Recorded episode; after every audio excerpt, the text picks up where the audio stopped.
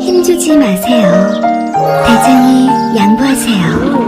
엉짱하지 밀려오는 그 부드러움. 미궁 대장사랑. 아무도 몰랐어요. 제가 벌써 사고 나온 걸. 엉짱하지 밀려오는 배출의 카타르시스. 빅동의 추억. 미궁 대장사랑.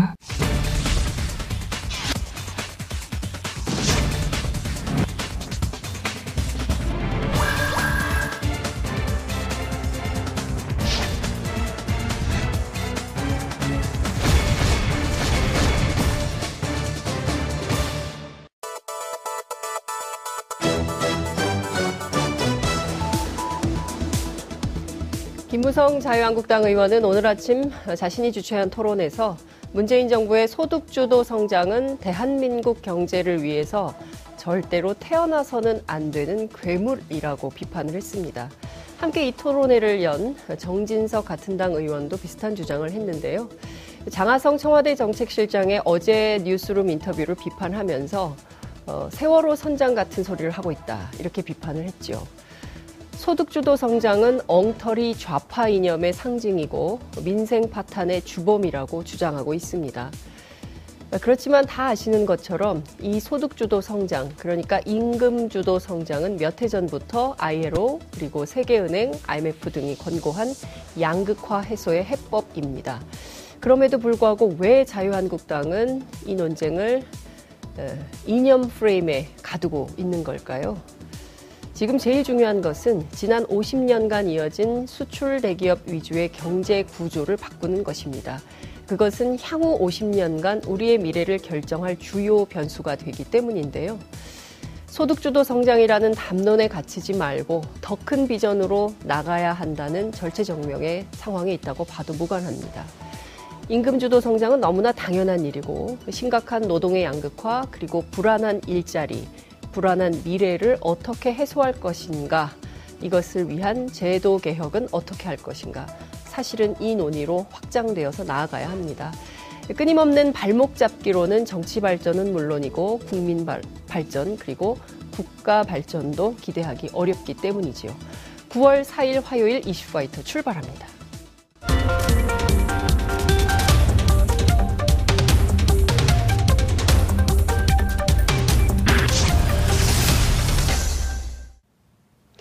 깨어있는 시민들이 꼭 알아야 할 알찬 브리핑, 깨알알 브리핑 시간입니다. 민동기 고발 뉴스 미디어 전문 기자 나오셨습니다. 어서 오십시오. 안녕하십니까. 네, 방송을 하루 쉬니까 굉장히 오랜만인 것 같아요. 아니, 어제 저 그래서 네. TBS 그 네. 앱으로 네. 방송을 하루 안 한다고 하시길래 예, 예. 뭘 하나 잠깐 봤더니 예. 서울시 의회가 잠깐 잡혀서 네. 아, 안 하나 보다. 아. 네. 네. 그러고 시청을 안 했습니다. 아니, 보셔야죠. 서울 시민 아니십니까? 아니, 그런데요. 예. 어, 이슈 파이터만 집중적으로 예. 시청. 아, 이슈 파이터가 정말 세계 속의 이슈 파이터입니다. 네. 예, 제가 어, 호주에서 네. 그리고 또 미국에서 어, 여러 해외에 계시는 우리 해외 동포들께서 네. 어, 한국이 어떻게 돌아가는지, 한국 상황이 어떤지를 보려면 이슈파이터를 봐야 된다. 그래서 많은 분들께서 이렇게 보시는 것 같아요. 그래서 에, 국내는 물론이고 네. 어, 해외에서 더 사랑받는 이렇게 자화자찬을 하면서 네. 민망하지만 첫 번째 키워드 보겠습니다. 초원 복집 사건 지금도 가능? 이렇게 제목을 뽑아 아, 이게 언제적 일인데 이, 이, 얘기를 또 하십니까? 92년 네. 14대 대선을 앞두고 이제 초원 복집 사건이 발생을 했는데요. 당시 그 법무부 장관이었던 김기춘 법무부 장관이 지역에 이제 흔히 말하는 네. 기관장들을 불렀습니다. 맞습니다. 그래서 그 자리에서 당시 여당 후보였던 김영삼 후보를 밀어야 한다. 이렇게 주문을 했던 그래서 상당히 파문이 일었는데요. 그렇죠. 유명한 얘기가 있지 않습니까? 우리가 남이가 아, 그 동네 출신이시라고 들었는데 좀, 좀안 많이 안 사네요. 안 네. 여, 연습을 열심히 하셨는데. 네. 네. 아무튼 이 발언으로도 굉장히 유명한 그런 사건인데 그렇죠. 당시 기관장 모임은 안기부 그 지역 지부장들 있지 않습니까? 네, 네. 이 지부장들이 주도한 것으로 알려졌습니다. 음, 그 지금 뭐 92년도면 네. 그 한창 옛날 얘기 아니겠습니까? 굉장히 오래된 거죠. 네, 네. 지금 뭐 근 30년이 다 돼가든 30년 전, 20몇 년 전 얘기를 하시는데 네. 이 모임이 지금도 있다는 건가요? 놀랍게도 있다고 합니다. 저도 깜짝 놀랐습니다. 세상에. 한겨레가 오늘 일면에서 보도한 네. 그런 내용인데요. 이른바 그 기관장 모임이 네. 이름만 바꾼 채 수십 년째 운영이 되고 있습니다. 근데 민주화가 된 이후에도 네. 이 모임의 기본 뼈대는 그대로 유지가 되고 있었고요. 음흠. 다만 멤버들이 조금 바뀌었습니다. 뭐 이를테면 기업 건가요? 대표라든가 예. 언론사 뭐 회장이라든가 이런 분들이 들어가면서 어, 멤버들이 조금 바뀌었고 네. 하지만 그 모임 자체는 그대로 유지를 하고 있다라는 그런 내용입니다. 음, 이 모임이 인천을 중심으로 해체를 하려고 하고 있다는 얘기가 있어요. 그래서 이게 전국 조직인 건가요? 전국적으로 이 모임들이 어. 이 이름만 조금씩 다르고 계속 유지가 동네마다 유지가, 네, 되고 그러니까 있는데요. 동네 유지 모임 이런 건가요? 그렇죠. 예, 아니 그렇게 보시면 예, 정확합니다. 예. 근데 박남춘 인천시장이 인천 예. 지난달 29일에요. 인화회라는 모임이 있습니다. 음. 이게 이제 인천 지역의 기관장들 모임인데 네. 당연직 회장이거든요. 인천시장이 이 인화회를 탈퇴하겠다 이렇게 선언을 했습니다. 네. 이 인화회가 언제 만들어졌느냐? 언제 만들어진 겁니까? 1966년 박정희 정부 시절 중앙정보부가 야. 그 지방의 기관들 있지 않습니까? 음. 이걸 통제하기 위한 그런 성격으로 만들었다고 하는데 네. 이제 이 박남춘 시장이 나 여기서 이제 탈퇴할래 이렇게 예. 지난달에 선언을 한 겁니다. 예, 그러면 이게 지금 45년째, 네. 예? 45년째 명맥을 유지하고 있는 모임인 건데 네. 여기에 그러면 누가 어, 참여를 하고 있는 겁니까? 인천시장을 비롯해서 그러면 인천 지역의 뭐 기업인들 잘 나가는 분들은 다 들어가 있는 거죠. 아. 처음에는 시장 군수 구청장, 네. 그다음에 지방 법원장, 예. 지역 경찰청장, 예. 지방 검찰청장 이런 사람들이 다 들어가 있었습니다. 예. 근데 우리 사회가 점점 민주화가 된 이후에는 예. 조금씩 멤버가 바뀌는데 예. 기업 예. 언론사 대표, 예. 병원장 예. 이렇게 확대가 돼서요. 지금은 회원 수가 한 180명 정도 어, 있다고 하는데 네. 매달 한 번씩 모임을 개최를 했다고 하거든요. 야. 이게 또 일각에서는 이 모임에 들어가야 된다고 네. 로비하는 사람들도 있었을 것 같아요. 아니 근데 네? 이게 한겨레... 내가 이 동네에서 좀 살았는데 왜 네. 나는 안 껴주는 거야? 뭐 그러면서 이런 사람들도 있었을 것이고. 아니 그 한겨레 네. 보도를 보면은요, 네. 이 인천 지역의 한 기업인이 뭐라고 했냐면은 네. 여기 매달 회비가 네. 가입비가 500만 원 정도 된다고 해요. 가입비요, 회비요? 가입비 정도가 이제 아, 500만 원 정도 되겠죠. 500, 네. 예. 가입을 하려면 그럼 매월 또 내야 될 거 아닙니까? 뭐 회비는 조금씩 있겠지만 네. 아무튼 가입비도 500만 원 정도 된다고 하면 이게 굉장히 비싼 돈인데 네. 그럼에도 불구하고 이 모임에 예. 들어가기 위해서 예. 인천 지역 기업인들이 줄을 서고 있다고 합니다. 내가 인화회거든 뭐 이런 거잖아요. 그러니까 일종의 지역의 인어서클로 만들어 놓고 그렇죠. 이 안에서 정치도 경제도 모두 이 안에서 다 했겠다라는 생각이 좀 듭니다. 그러니까 비리의 온상이 될 야. 가능성이 그만큼 많았기 때문에 네. 그래서 아마 박남춘 인천시장도 네. 이건 좀 문제가 있다라고 생각을 해서 네. 여기 이제 탈퇴 선언을 한 거고요. 음흠. 박 시장이 탈퇴 선언을 한 이후에 네. 어 뭐 눈치를 좀 많이 봤던 것 같아요. 그래서 음. 기관장들 모임 참석률이 뚝 떨어졌다고 합니다. 그렇군요. 그 이게 그래도 민주정부가 있었던 김대중 노무현 정부 시절에도 유지가 됐다는 그렇죠. 거 아니겠습니까? 네. 그러니까 참 우리 사회가 뭐 적폐 해소 뭐 이런 얘기 하지만 네. 아직 갈 길이 멀다라는 게 이런 데서도 확인이 좀 되는 것 같은데 앞서 네. 말씀해 주신 대로 이게 인천만의 문제가 아니라 네. 전국 단위별로 다 있다는 거 아니겠어요? 그렇습니다. 네. 17개 광역 지방 정부 가운데 서울, 광주, 전남, 제주를 제외한 13곳에서 네. 비슷한 모임이 계속 존재를 했습니다. 음. 모임 이름하고 운영 방식은 조금씩 다르지만 네. 지역 기관장들이 뭐 모여가지고요 네. 정보도 교환하고 의견도 교환하고 뭐 이렇게 얘기를 했다는 거 아니겠습니까? 음. 이재명 경기도지사 같은 경우에도요 네. 경기도 같은 경우에는 기후회가 있다고 합니다.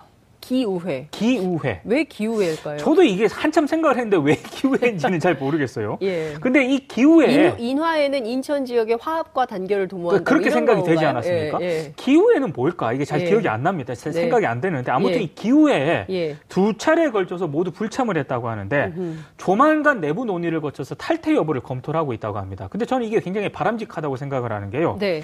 이재명 지사 같은 경우에는 6.13 지방선거를 거치면서 뭐 네. 소송 이런 게 좀 제기가 되지 않았습니까? 그렇죠. 근데 만약에 네. 이런 기관장들 모임에 음. 지방 경찰청장, 네. 지방 검찰청장 이런 예. 분들이 모일 거 아닙니까? 예. 그러니까 이재명 지사도 이런 부분을 고려해서 아마 탈퇴를 지금 고민 중인 것으로 알고 있습니다. 그러니까 다 이런 데서 인맥, 그죠? 그렇죠. 이것이 항맥, 그다음에 이제 경력 뭐 이런 걸 다 연결되면서 또 이런 데 모이면 형님 아우 하지 않습니까? 너 몇 살이니? 해가지고. 네. 네.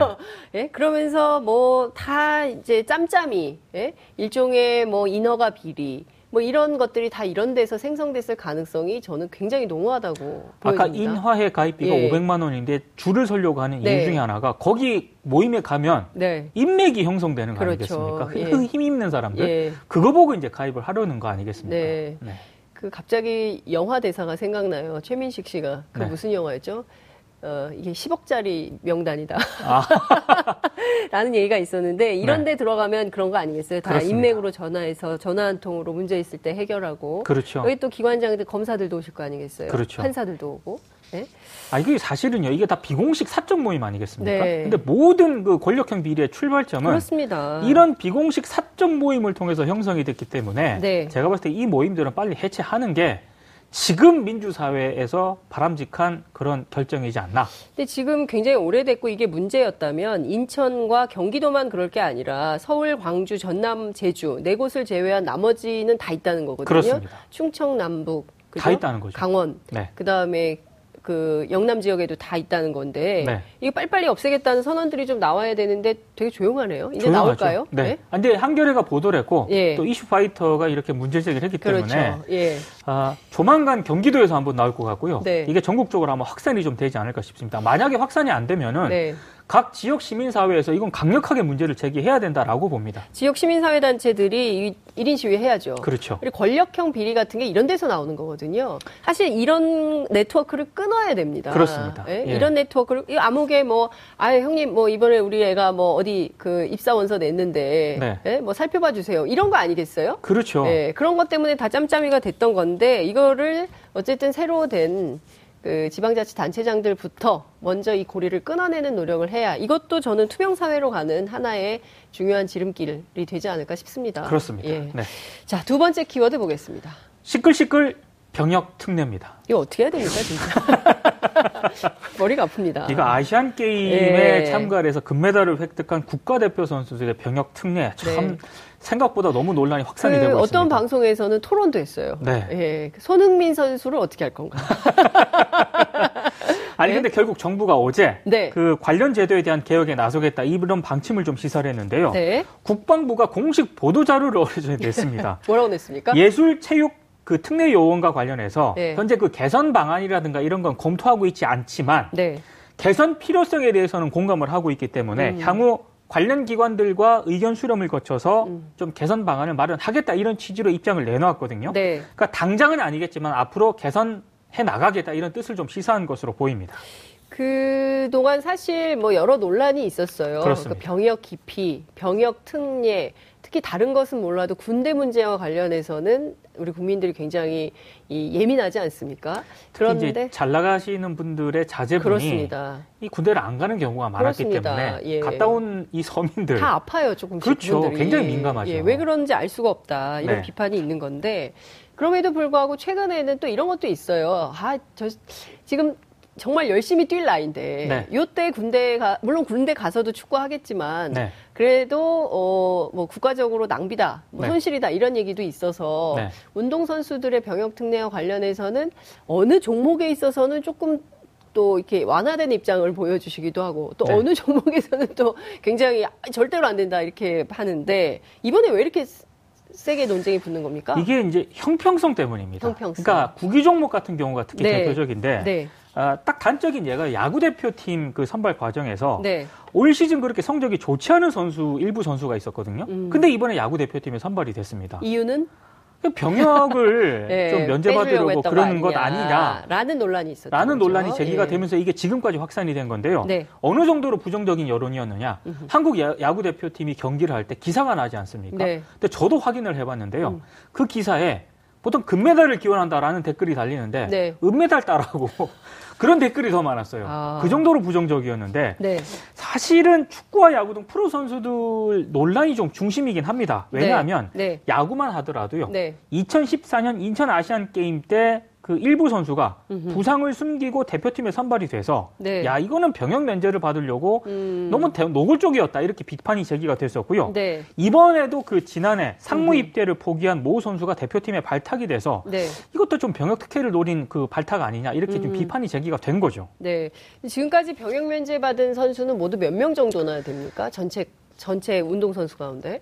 전체는 한번 따져봐야 되는데 예. 이번 아시안 게임에서는요. 예.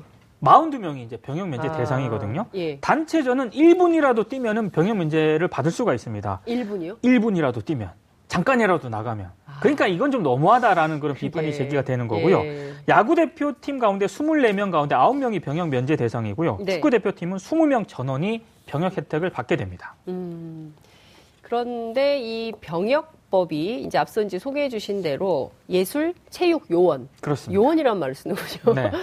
그, 이게 좀 너무 좁다. 이런 네. 비판도 있다면서요. 그러니까 지금 뭐 올림픽 3위 입상 이상 입상자, 그 다음에 아시안 게임 1위 입상자, 네. 국제 예술 경연대회 2위 이상 입상자, 뭐 네. 이렇게 네. 지금 음, 받은 사람들에 한해서는 병역 면제 혜택을 주고 있는데 네. 이게 지금 단적인 예가요.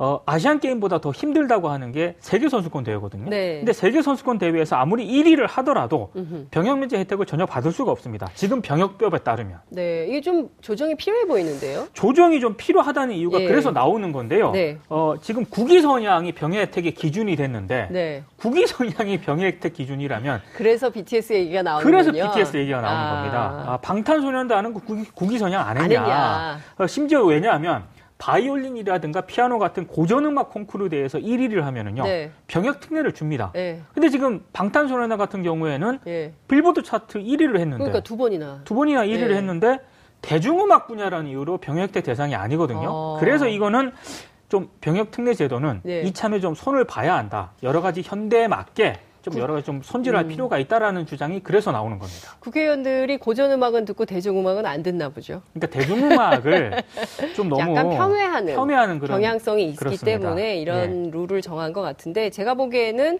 이 병역 문제와 관련해서는 어, 양심에 따른 병역 거부 때도 마찬가지고 그렇죠. 그리고 또 지금도 그렇고 그러니까 어, 군대를 아예 없애는 나라도 있지 않습니까? 그렇습니다. 코스타리카처럼 아예 네. 그냥 경찰 국가로 해버리는 나라도 있고 우리도 또 남북 관계가 개선이 되면 이 병역 문제가 또 어떤 방식으로 지금처럼 가지 않고 새로운 방식으로 갈 수도 있겠지만 네. 현재로서는 이게 특혜냐 아니냐 그리고 이제 상대적 박탈감을 굉장히 많이 느끼게 되는 그렇죠. 어, 측면이 있기 때문에 어, 좀 제대로 된 국민들이 상식적으로 납득할 만한 새로운 기준선을 좀 마련할 필요가 있다. 이런 생각이 좀 듭니다.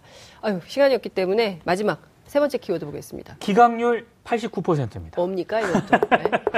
이렇게 하지 맙시다, 진짜. 아, 아. 서울중앙지법이 네, 주인공인데 어딘지 알 것 같아요. 네. 네. 지난 6월 그 수사 이후에 사법농단 관련 네. 그 압수수색 영장 있지 않습니까? 네. 208건이 발, 발부 신청을 했는데 네. 23건, 208건의 발부 중 발부가 23건에 불과했습니다. 음. 나머지는 전부 기각을 했다는 그런 얘기인데 이 기각률이 89%입니다.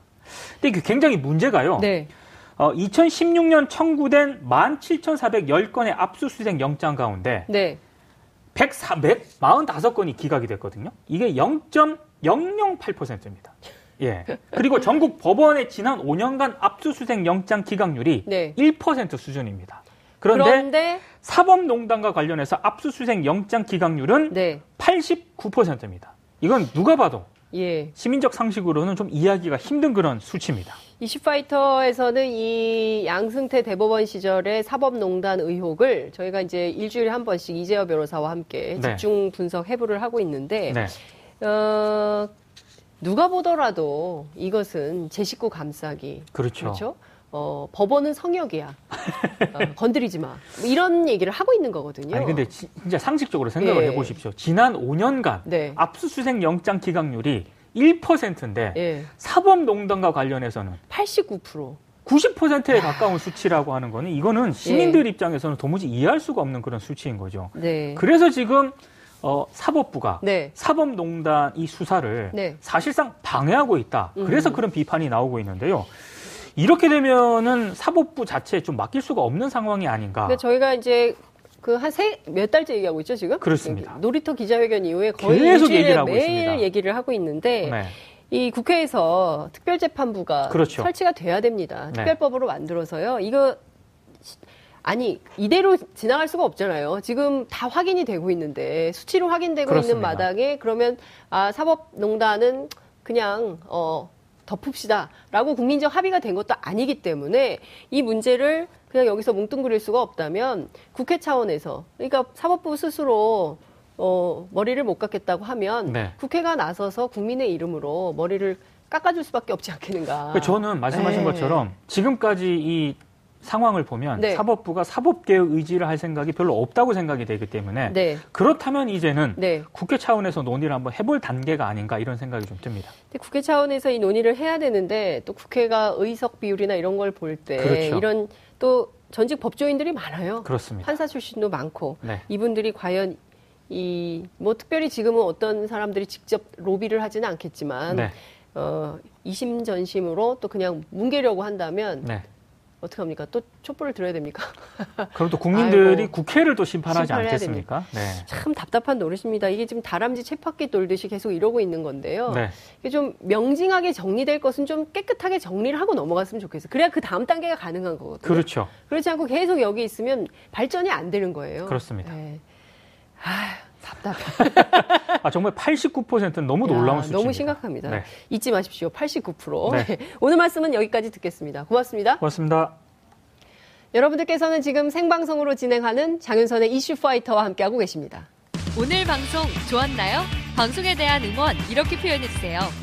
다운로드하기, 댓글 달기, 구독하기, 하트 주기. 더 좋은 방송을 위해 응원해주세요. 그리고 2부도 함께해주세요.